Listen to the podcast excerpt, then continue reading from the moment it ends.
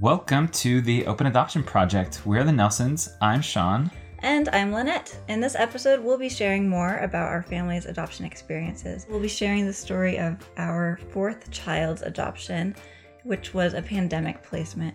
This is our last episode for the season, and we are excited to share it with you. Yeah, so we'll wrap up the season with wrapping up our adoption stories, and we'll be back the second week in November.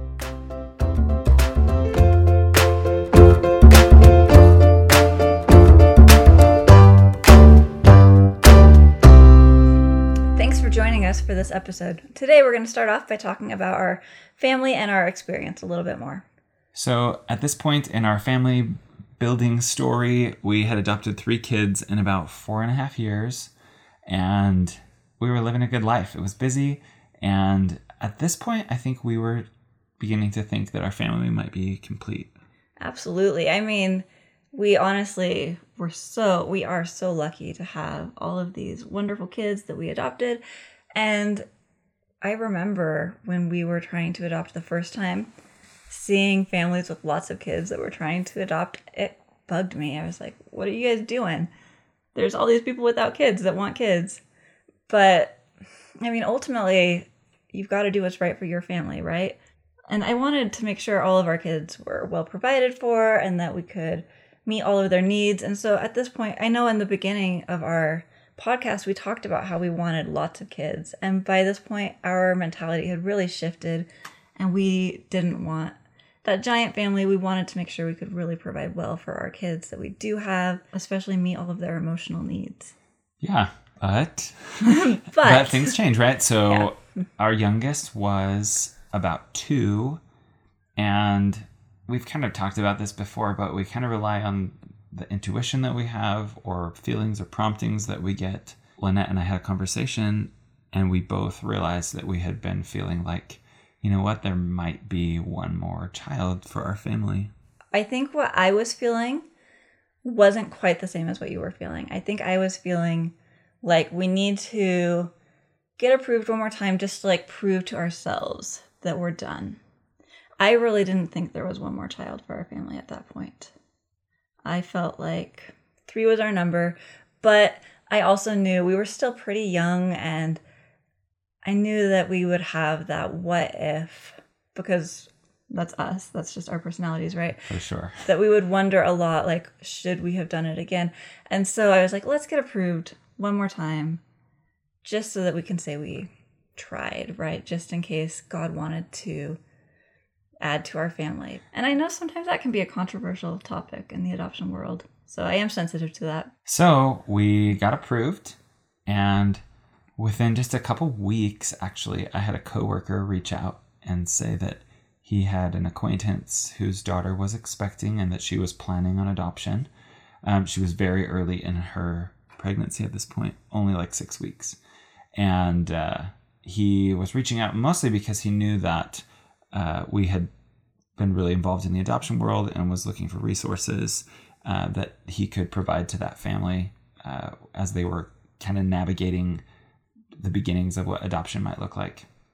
And in that conversation, he asked if we were hoping to adopt again, and I said that we had recently been approved, and he said that he'd share our profile, and he did.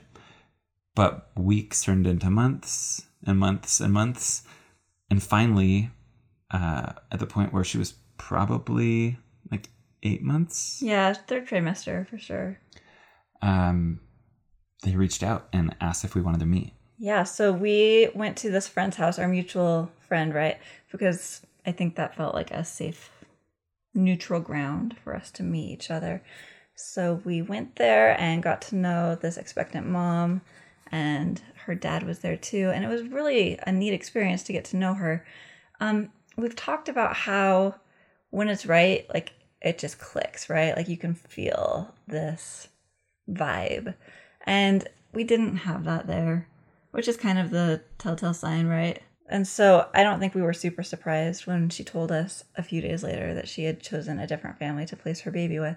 But I think a couple of the big takeaways I had from meeting this expectant mom. One thing was that I think we kind of finally mastered what an awesome meeting gift could be we decided to make French macarons, which are a labor of love. If you've ever made those, they're challenging to make. At least they are for us. Well, and Lynette's love language is food for sure. Well, yeah, but also we've talked about finding that sweet spot with gifts, right? That, Yeah. That is meaningful but not valuable, right? Yeah. It was very genuine. Yeah. And so I was really pleased with that. I thought that was just such a good idea. Also, meeting her really reinforced to me the importance of being genuine because I don't think if we hadn't been genuine, she would have picked us. But she, this expectant mom, she really wanted her baby's family to have a stay at home mom who was in the home. And at this point, I was starting to think about going back to school and getting a graduate degree. And I was starting to think about going back into the workplace. And I was like, you know, this might change with the baby. Yes, like I might put that all on hold, but I'm going to be going back into the workforce when our kids are in school. And um, this mother, her mom, was home for her all throughout her school years, right? And that was something that she really loved and wanted for her baby. And when she said that, I was like, you know, I can't just not say anything or pretend that we're planning on that. And so I had to tell her, you know, that's really not us if that's what you're looking Well, for. yeah, and I mean that actually, I mean that has been our reality with Yeah, you I've, being able I've to been be a stay at home home with mom mom. with our kids when they're home. but the chance of you kids. going back into the workforce is a a big reality, right? And so yeah. We being didn't want to mislead her. open and mm-hmm. vulnerable, even in the moment where we knew that that may persuade her decision, Yeah. we needed to be true to ourselves. Absolutely. And I mean, I don't think that would have changed the outcome if we had, like, I don't know, fudged that or anything. But I'm glad that we didn't, obviously. It's so important to be honest and transparent. And yeah, just be really genuine with what who you are, what your plans are. It's not like your plans have to be set in stone, but it wasn't the right fit. And we all knew that. Yeah, and I guess for those that are hopeful adoptive parents, we have to remember that every situation that presents itself isn't the right situation. hmm Um, and as much as we want to have another child, or as much as we want to have a child, we have to be honest. We have to be really clear in communication, and we have to be okay knowing that this might not be the ne- the situation, like the it might not be the right worked. fit yeah and obviously this one wasn't and i think we already even knew that before we had to say that but yeah when it's right it'll work out So we weren't chosen to adopt that baby. It was totally okay. Um, but we were kind of feeling like, hey, we opened the door, nothing happened, and we're going to feel good about letting it close. So we let our home study expire and life moved on. Mhm. Our kids started getting older and really busy with sports and music and and everything else. Mm-hmm. and i mean our kids are still not super old No. but but yeah things were getting busy and our youngest was getting ready to start preschool and i was getting ready to start applying for graduate school because that had been my plan as soon as he started preschool i would get the application rolling and my plan was to start grad school when he started kindergarten and i was working on you know just researching all these different programs and trying to narrow it down. I had two i was weighing trying to decide which one felt right. I was looking at a master's in social work and i was looking at a master's in creative writing. So one was one that i felt like this kind of altruistic pull toward and the other is something i really love and enjoy and I'm passionate about but might be a little bit less of a career sort of master's degree right and so I was really torn between these. And as I was trying to figure out what I should do, I just kept getting this feeling that we should adopt again, that we should get approved again. And honestly, I was kind of frustrated because we had already gotten approved again, right? Nothing had worked. And it was okay. And we were happy. But I was like, man, I don't want to put this whole plan on hold and wait and wait and have nothing happen again. Like, I just want to take that next step. And I was really excited for grad school. But I was getting this feeling that I should wait on the grad school and that we should get approved again. And so I talked to Sean about it and I was not thrilled to be talking to him about it. It was almost the holidays. And the most ironic part about this whole thing was she brought it up the day after we bought a new car. That's true. We bought a new car and it had enough seats for another kid, but it's not convenient. Ideal. yeah, I, we would have got a totally. It's fine now, but It's fine, but we would have totally picked a different car if we had known. it was very ironic. It, it really was ironic. Maybe that was part of what helped me actually bring it up, though.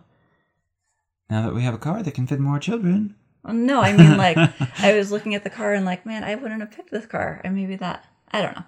But either way, so I brought it up to Sean, and you were feeling the same thing, right? And I had been having some thoughts like for probably like six months, but I was, I didn't want to be the guy that was like, hey, uh, you know how you're just about to start grad school, our kids are in school. By the way, I think we should have another baby and put everything on hold for another five years or whatever. Um, and so I kind of just sat on some of those feelings for a while. And then when she brought it up, I was like, okay, well, just so you know, I've been having the same thoughts and the same mm-hmm. feelings for like the last six months. So I guess we need to do this again. Mm-hmm. Yeah. And so I wouldn't say I wasn't like all in. Like the idea of actually adding to our family was really exciting. But of course, that weight and that unknown factor, it's challenging. It's a roller coaster. And I really was feeling like I should just put the grad school on hold. I'm not saying that you can't go to grad school when you have a baby, right? But Because you did.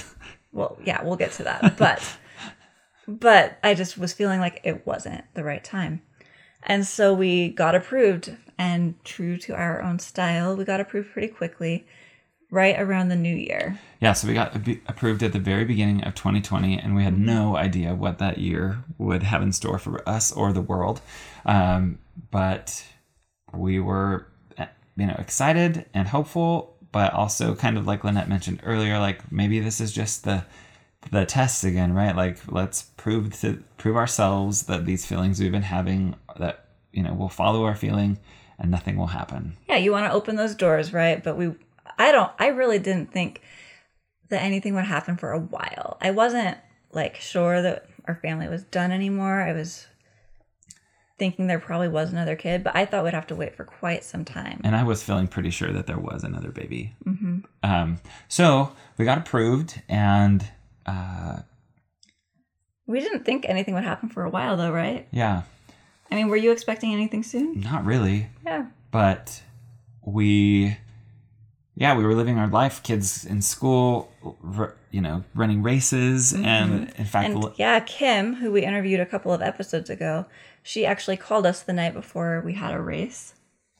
Yeah, and she said, "Hey, one of our speakers at this conf- conference fell through. Could you be on one of our adoptive parent panels?" And we said, "Oh, we'd love to. We've done it in the past. We really like sharing experiences and answering questions." But we're in southern Utah. We're gonna be running a trail half marathon tomorrow. And she said, "Okay, no worries. We can find somebody else." And a couple hours passed. We're at Lynette's parents' house, and my phone rings again, and it's her again. It's Kim, yeah. And I'm like, I wonder, like, she's just following up on our conversation earlier. And I was like, I answered the phone a little kind of hesitant, like, hey, what's going on? And she said, actually, um, I've been having conversations with an expectant mother, and she is really excited or interested in connecting with you guys. Yeah, we had an Instagram account that just had a little bit of information about us. That was kind of our profile for anyone that wanted to learn more um, about us as an expectant parent. And apparently, this expectant mom had found our profile through Kim. Kim had directed her to it because she was wanting a really, really open adoption. And our daughter's birth mom was on our profile with a video where she talked about our relationship. And as this other mother was watching the video of Carrie speaking, she just said, That is the kind of relationship I want with my son and his family. And so she gave us her phone number, and we I tried to we tried to call, and there was no answer. But then we sent a text, mm-hmm. and And she didn't reply that night. no. So, you know, it's the night before race. We couldn't sleep well anyway. Kind of anxious, jittery before a, a race. Yeah. And the next morning we wake up really, really early. early. Yeah, anyone who runs races, I think knows that feeling, right? Of waking up at three, Three or four. or yeah, something. three a.m. We had to drive about an hour to the start of our race. Mm-hmm. And we started, and probably 30 minutes into the race, I got a text. And normally I'm not the person who like texts and runs at the same time, but we knew like we had initiated the, the conversation or, you know, tried to connect um, with this expectant mother. And sure enough, it was her. And so over the next hour of the race, I'm running right behind Lynette. And This was a trail race. We're like out in the middle of nowhere in southern Utah, just running on these dirt trails. And Sean's texting away and sending every now and then like pictures of us running. but yeah, I would I'd get a text and it's really hard to read a text and run at the same time. So I'd stop for a second, I'd read it, and then I'd catch up to Lynette and I'd tell her what the text said and say, How do we reply? And anyway, this happened for probably an hour, and then finally I just said, Okay, well we'll text you back when we're done, and we, we look forward to connecting with you later today. Mm-hmm. But yeah, I mean, I think that our conversation while we were running had us both feeling really optimistic, right? Yeah. And we talked more mostly through text and Facebook Messenger, right? Mostly text at that point, I guess. Yeah. And we just were talking a ton with this expectant mom. And it was a great, like, kind of chemistry between us. And so we finished our race and we were totally floored, right? We had been approved for maybe two, Two months. Yeah. And suddenly it was feeling like this might actually happen. I, I was feeling really optimistic. Yeah, for sure. Mm-hmm. And we got back to your parents' house, and I think you took a nap. Yeah. Yeah. We had run like 14 miles, so I was pretty tired. And yeah, it was a crazy good trail run, but you were spent, and we didn't sleep very well the night before. No. Um, but I continued to text back and forth as texts come and answer questions about our family and about openness and what we hoped for in open adoptions and what type of relationships we had. And all of a sudden, the the conversation shifted to this baby or my baby to our baby like mm-hmm. the verbiage the, the nouns that she or the pronouns that she was using in mm-hmm. in the text And I was somewhat lucid during this. It's not like I was No, no, the no. whole thing. You were reading those texts to me, and I remember when you read that text where that shift happened, and I was like, "Wow." I, I think she might have just chosen us like not officially, but- but but yeah, there was definitely this tangible kind of shift, and we felt it. Yeah. And so we kept that up and we We made some plans to go and visit her and her boyfriend and her older son that next weekend. yep, and so that came really fast and we went out and this is right before things were shutting down with the pandemic. But they live a few hours away from us. And so as we were getting ready, all the stores started running out of toilet paper and everything shut down and the pandemic hit, right? Like that's that was the week that everything went kind of nuts. But yeah, it was that wild week, right? And that week was wild for us for extra reasons too, because we started texting with this mother about names and she wanted to name baby together and I was kind of stressed out about it, but it worked out really well. Anyway, like there was just so much happening. It happened fast. So we drove out, we took the whole family, we went to lunch all together and then went to a park and our kids played uh, with her her son who's He's between our two older sons' ages. Mhm. and we just got to talk and just be together and it felt really normal It felt good. Felt really Yeah, it felt like a good fit. and so we spent several hours out there together and it was pretty certain at that point and so we reached out to our our caseworker kim and told her you know it looks like this is the plan and um, began to offer more services to her counseling made counseling available and, And we got her a lawyer. We had a lawyer so that we both had legal representation.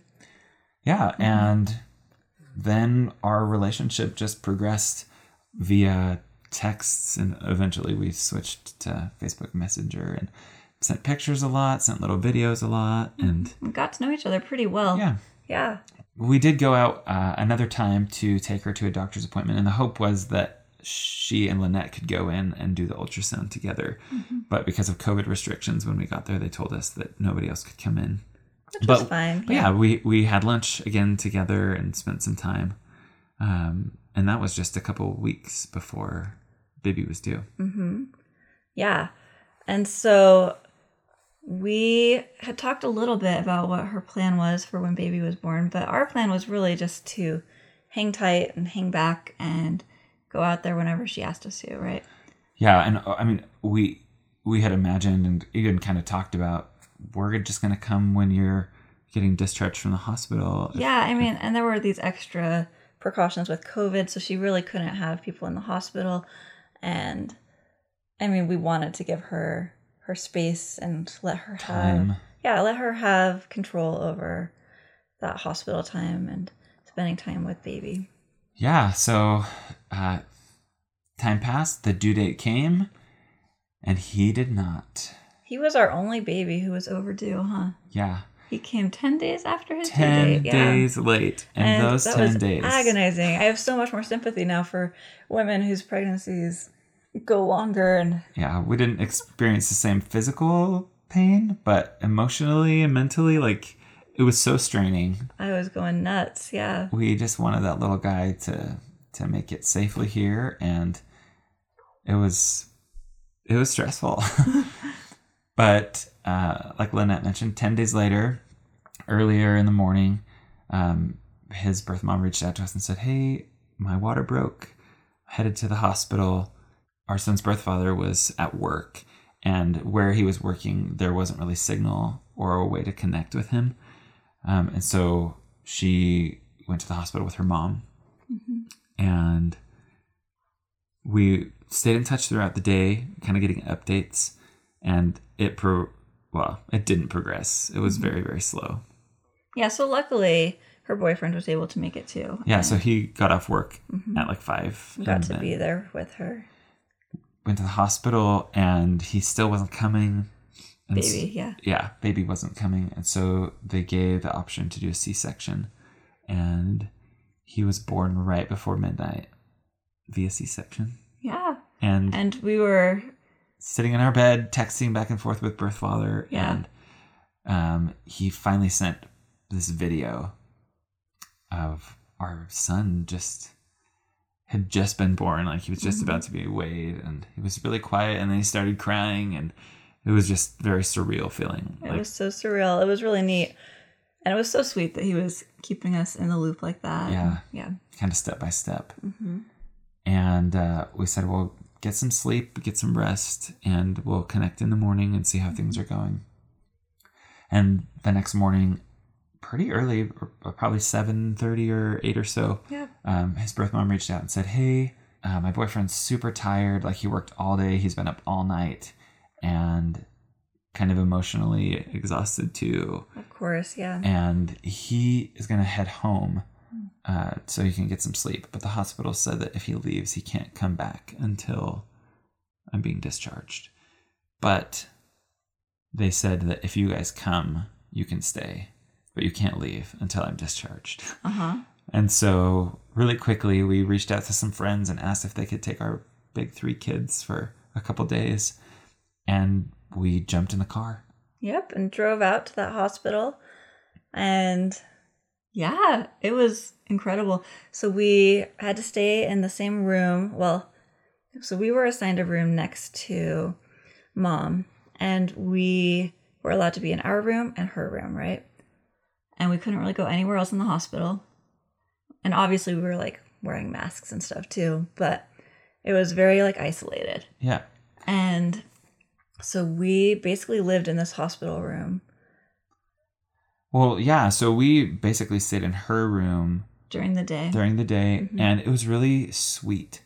Um, basically, we just talked the whole day and passed baby around. And for me, I feel like it was one of the easiest transitions um, and bonding experiences, both with an expectant mother, now now mother, and uh, baby, because we were all together in his first few hours. Mhm. It was really neat. We got to really bond with both of them and Yeah, it was beautiful. It was a really special time. Yeah, I remember that first night came and we didn't know what to expect. And again, we wanted to give her all all the decision power, right? And said, well, we want to let you get some sleep. What what's your plan for baby? Like, do you want the nursery to have him and bring him to you in the night? And she's like, you need to get used to having a baby in the middle of the night, and I'm gonna get some sleep. So, um, she said, yeah, I mean, maybe I'll call you or text you if I if I feel like like I want to see him. Um, and we said absolutely. And so we went back to our room and took baby with us. Mm-hmm. And uh, the feelings of parenthood started to sink in, I think. Yeah. But yeah, it was really, really neat. We got to spend those three days in the hospital. A little, Both of them. yeah, a little extra time because of the C-section. Yeah. And really have this special time with both our son and his first mother. And so she signed papers in the hospital before she was discharged.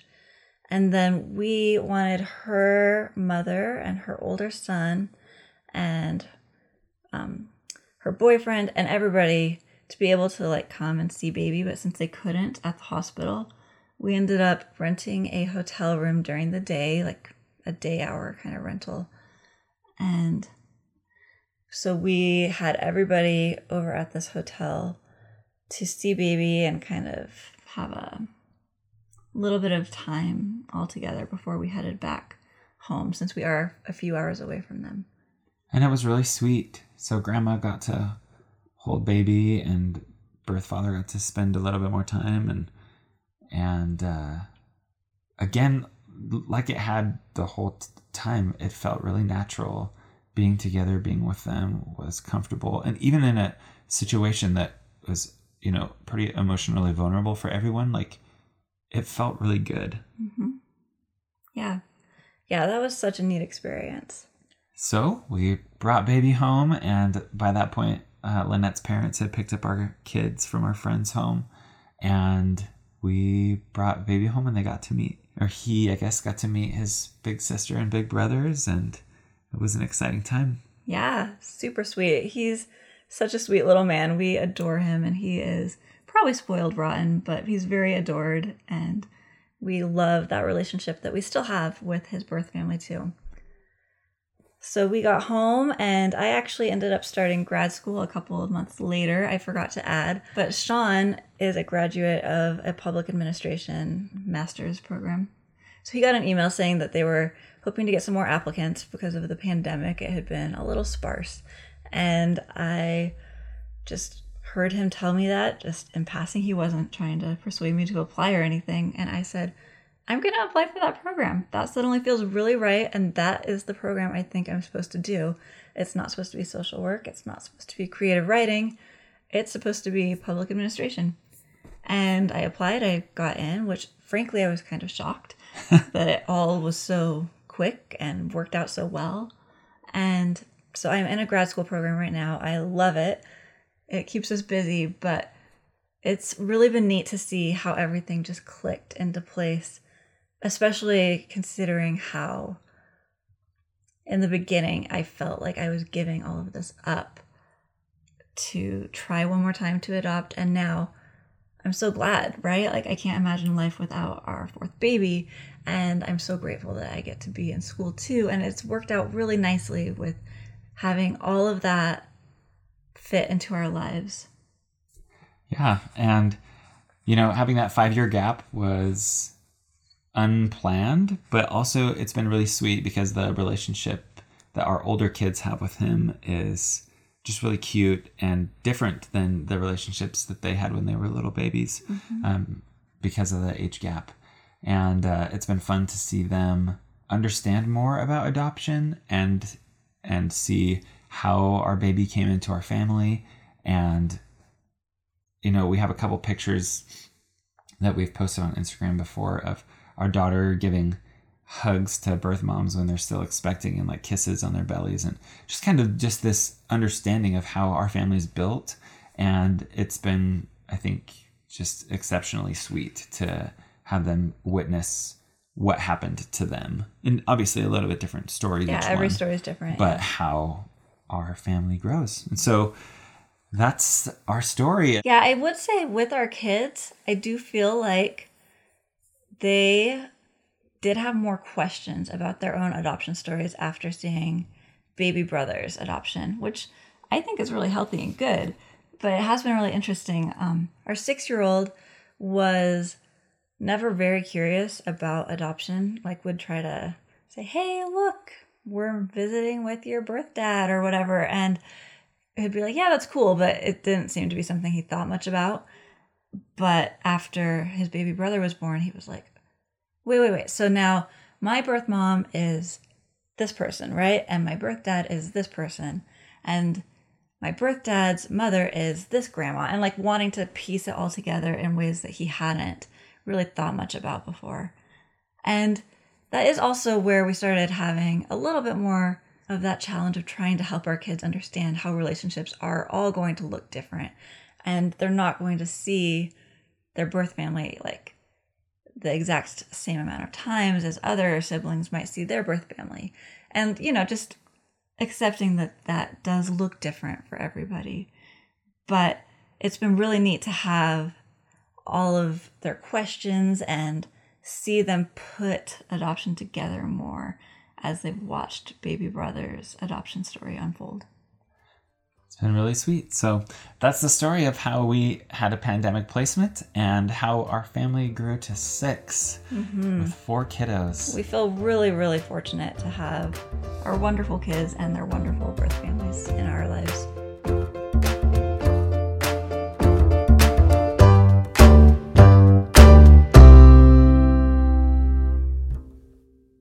Thank you so much for listening to this episode of the Open Adoption Project. So, as we mentioned, we are wrapping up our first season of the podcast, and this is our last episode. So, we will be taking a brief break for a few weeks. I can't believe that we've been doing this for half of a year already. It's Yeah. been six months. It has been six months, uh, 26 episodes, one a week. Yeah, crazy. And it's kind of fun. Like, we had this idea for a really long time, almost to be.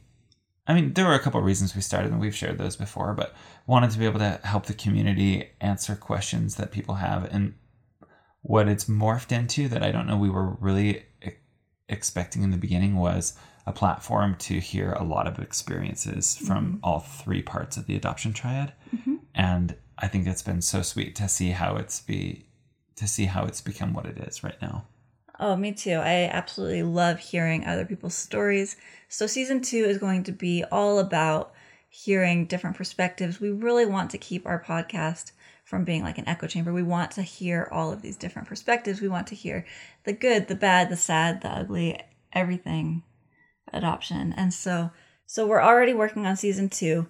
But of course, life is busy, so we thought it'd be good to have a little bit of extra time to work on putting season two together to help us get a bit more of a head start since we are actually recording this episode just hours before it comes out. And of course, that is stressful. So we are excited to be getting a bit ahead of the curve. Yeah, we have a few episodes for season two already recorded. Uh, some great conversations. We will continue to interview members of the adoption triad. A few more people that have like kind of double connections. Uh, one of the first that you'll hear in season two is an adoptee who is now an adopted mom. Um, we'll also interview more adoption professionals, both on the legal side and the social work side. And uh, just uh, like Lynette said, try to provide a vast variety of experiences so that we in the adoption community have a better, well rounded view of what's happening and what people are experiencing. So we will be back on November 8th with our first episode of season two. Our podcast is available on Amazon Music, Apple Podcasts, Audible, Google Podcasts, Spotify, and Stitcher. That is quite a list. That is a long list. Yes. So go ahead and subscribe to be updated on when our new episode comes out in November.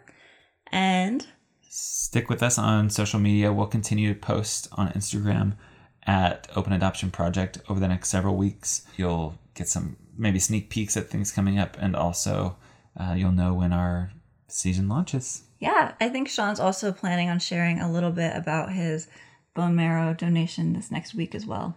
And so if you're curious, you can follow our stories on Instagram and see updates about that. Yep, that's happening in two days. So, Yeah. from the time of this recording. Yeah. All right. Well, thank you so much for listening to this episode of the Open Adoption Project. In addition, we would love for you to give us a review on Apple Podcasts or on Audible during the break. If you don't know how it works, if somebody's looking for a podcast, if they search adoption or open adoption in any podcast platform or even in Google, those that have more ratings or reviews are going to show up higher or first in that search engine optimization list. And so we would love to be able to be a resource to more people. And if you're enjoying the podcast, if it's been helpful to you, uh, please jump onto either of those platforms, again, Apple or Audible, and give us a five star review and comment. Leave a comment so others can know what experiences you're having. Again, thank you so much for listening to the Open Adoption Project podcast, and we will see you in November. Hey, thank you so much.